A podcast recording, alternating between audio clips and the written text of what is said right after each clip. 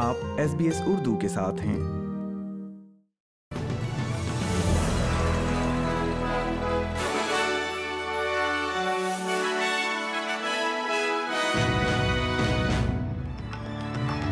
السلام علیکم۔ آپ سن رہے ہیں ایس پی ایس اردو اور میں ہوں افنان ملک آج کی تازہ ترین خبروں کے ساتھ۔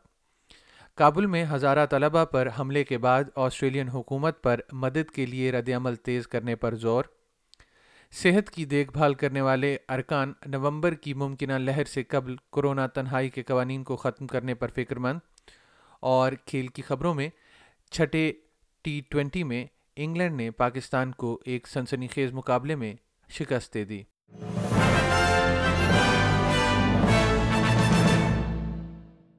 افغانستان کے دارالحکومت کابل میں ایک تعلیمی مرکز کو نشانہ بنانے والے خودکش حملے کے بعد آسٹریلیا کی ہزارہ برادری انیس افراد کے نقصان پر سوگ منا رہی ہے۔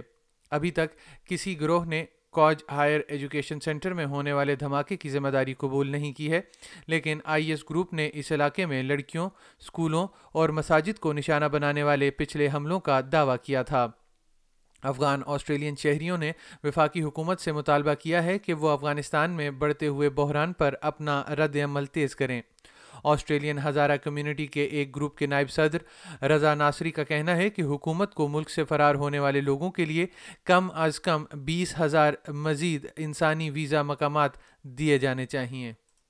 ہیلتھ کیئر ورکرز لازمی کرونا وائرس تنہائی کی مدت کو ختم کرنے پر تشویش کا اظہار کر رہے ہیں۔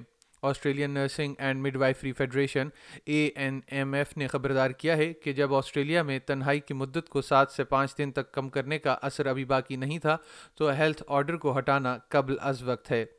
ضروریات چودہ اکتوبر کو ختم ہونے والی ہیں کیونکہ حکومت کرونا وائرس کی ہنگامی حیثیت سے دور ہونے کی کوشش کر رہی ہے۔ لیکن اے این ایم ایف کی وفاقی اسسٹنٹ سیکرٹری لورین شاپ کا کہنا ہے کہ نومبر میں وائرس کی ایک اور لہر کی پیشن گوئی کی گئی ہے۔ اس کے ساتھ ہی آج کا خبر نامہ ختم ہوا۔